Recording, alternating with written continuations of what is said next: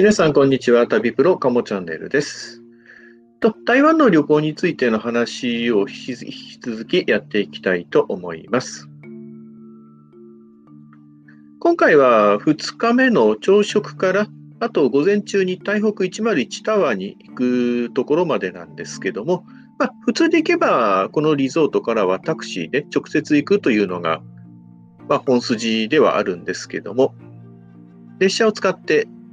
行くということをやってみましたので、ちょっとそのあたりの話をしてみようと思います。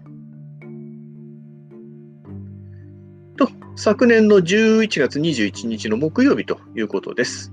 で、朝食については夕食と同じ会場の中なんですけども、まあ本当に食べ過ぎ要注意ぐらいな充実したメニューになっていました。まあ、朝ですので当然サラダがちょっと多くというかそこにまず行くんですけども、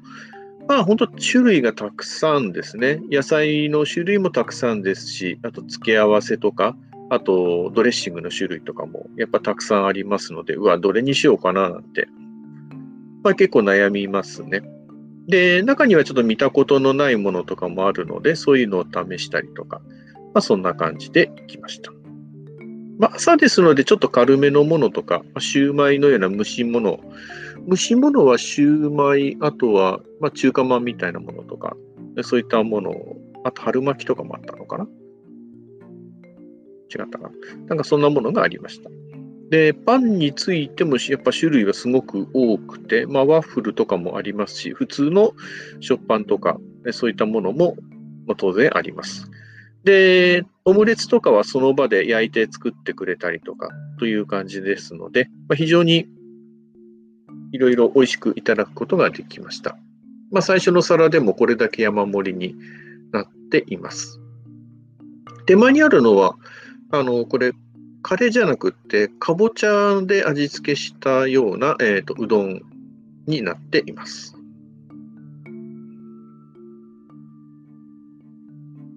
という感じで、もう朝からお腹いっぱいというところです。で、そうそう、牛乳の右にあるのは、これ、アロエの巣になってまして、まあ、これはとても美味しかったので、次の日も飲みました。ヨーグルトとかチョコのパンとか、そういったものも食べながらというところで行きました。で、まあ、この日16人全員が台北101にということでありましたので、でただ、まあ、電車に乗りたいっていうのが何人かリクエストがあったものですから、で、それについては、まあ私も何年か前に台湾に来た時にはほぼ台湾ぐるっと一周しましたし、もうほとんどの在来線乗ってますので、まあなんとなくわかるだろうということで、じゃあ案内しますよって、まあ見え切っちゃったんですけども、まあそんな感じで、じゃあ二手に分かれていきましょう。で、台北101で早く着いた方が、あの、いろいろ予約とかしてくださいねという感じで行きました。で、まあ、時間になりますとタクシーが合計4台かな、迎えに来てくれています。で、これはもう前日にあのホテルフロントのところに行ってお願いをして、で、まあ、送迎料込みになるんですけども、あのタクシーがちゃんと時間通りに来てくれると。まあ、これも素晴らしいなと思います。で、えー、それで、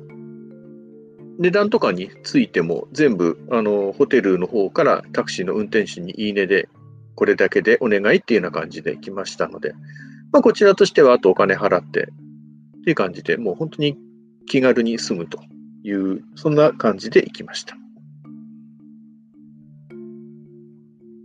で、まあ、結果的に8対8ということで、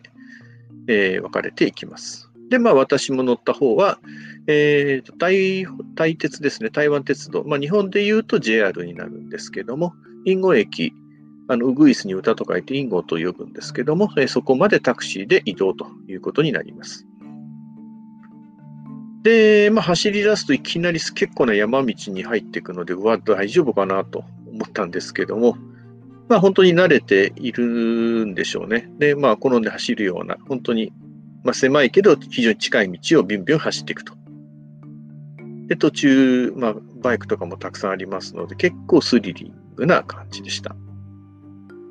で、もうしばらくするとすぐインギ市内に入りますので、まあ、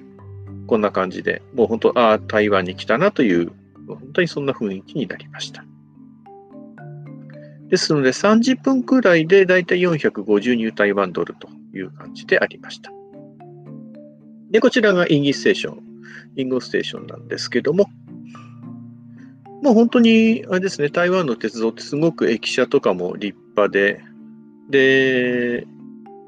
まあ、本当に昔ながらの鉄道という雰囲気がよく残っています。で、ここは急行列車も止まりますので、まあ、それなりにしっかりしているという感じがあります。で、階段上がってきますと、コンビニとかがあって、あの独特のおでんの八角の匂いかな。あれがもう漂ってきて、ああ、いかにも台湾だなという、そんな雰囲気にさせてくれます。で、乗車券についてはこんな感じの自動販売機になってるんですけども、まあ、ボタンがなんか旧型ですよね。で、ここに今コインとか、あと安いお札とか入れ、えっ、ー、と、お札はこれ入らないので、両替したかな？なんかそんな感じで買いました。で、まあ、なんとなく見れば感じですので、あの、雰囲気的にこうやればいいんだなっていうのがわかります。で、えー、まあ、そこのところちゃんと教えて、そうか、ちゃんと番号も書いてありますので、あの、雰囲気で選んでいきました。で、ちゃんと大人のところはシルバー料金というのもありますので、そういうところも使っていきました。で、えっ、ー、と、台北の中央駅までは、えー、と7駅で31ニュータイワンドルですので、日本円でいうと110円と非常に安いです。まあ、物価の違いもあるんですけどね。で、えっ、ー、と、駅からまあ電車乗っていくんですけども、10時前なんですけど、やっぱり意外に乗る人が多いですね。まあ、日本人は全くと言っていいくらいいませんけども、うんまあ、ごくごく普通に、これも普通電車がやってきまして、8両編成ぐらいだったんですけども、もう本当に立ち客も多いぐらい。で、列車の雰囲気としては、東海道線のセミクロスシートみたいな感じだったんですけども、まあ結局立ち客ばっかりでしたんで、まあ立ちで30分ほど行きました。まあ車両の形式がこれスネ夫って言われる、いう愛称らしいんですけども、あそう言われると確かにそうかななんていう、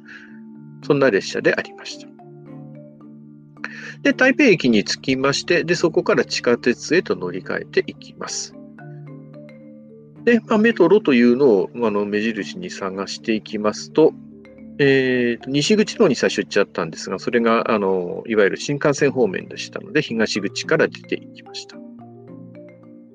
で、まあ、地下鉄に乗車をしていきまして、で、まあ、ここも自販機があるんですけども、あの、どんな仕組みになってるのかとかっていうのは教えないで、まあ、どんな感じかちょっと自分で当ててみてくださいね、みたいな感じでやってもらいました。で、こちらも、あの、台北101のとこはそのタワーのすぐ近くに駅がありますので、まあ、そこまで買ってもらったんですが、7駅で25ニュータイワンドルと。で、出てくるのが、あの、おもちゃの効果みたいなものが出てきたので、皆さん目を白黒させてたんですけども、まあ、これを改札で当てて降りるときには、改札のところに投入するということでなっていました。で、この赤の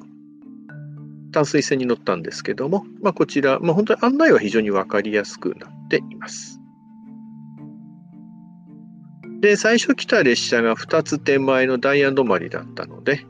で、もうタクシーチームから連絡が来まして、あの、お昼の、あの、クンタイフォンだかな？え、ー、と、あの、日本でもありますけども、あの小籠包の美味しいお店ですが、そこを予約してくれていたというところです。そこら辺の連絡は LINE 電話でずっと行っていました。で、まあ5分後に次はちゃんと走ってくれ、あの、途中駅止まりじゃないのが来ますので、これに乗り換えていきました。で、えー、台北101ということで、ワールドトレードセンター駅になるんですけども、ここに着きました。タクシーですと1時間弱。で、こっちは結局乗り換えなんだかんだあったんで1、1時間40分ぐらいかかったいうとこですけども、まあ、値段的にいきますと、えー、1200ニュータイワンドルのタクシーに比べて、列車乗り継ぎだと674ということで、まあ結構違いはあるかなという、そんなところでありました。まあ、実際初めて乗ってどうでしたかっていうと、うん、あの非常に面白かったです。やっぱり券売機とかそういうところの体験できてよかったですという、まあ、そんな話をもらいました。で、行ったんですけど、結局このタワーが雲の中に入ってまして、えー、もうどう見てもこれは上見えないねという、まあ、そんな感じでありました。で、えー、食事の時間まで1時間ほど余裕があったので、まあ、買い物とかということで、えー、自由時間にしていました。で、まあ、中は、この中はもうブランド品がどっさりということで、まあ、日本人も本当にたくさんここでは、えー、見ました。結構年代層もバラバラという感じでしたがね。そうか。で、これで臨海フォンのお店を予約したという、まあ、そんな話になりました。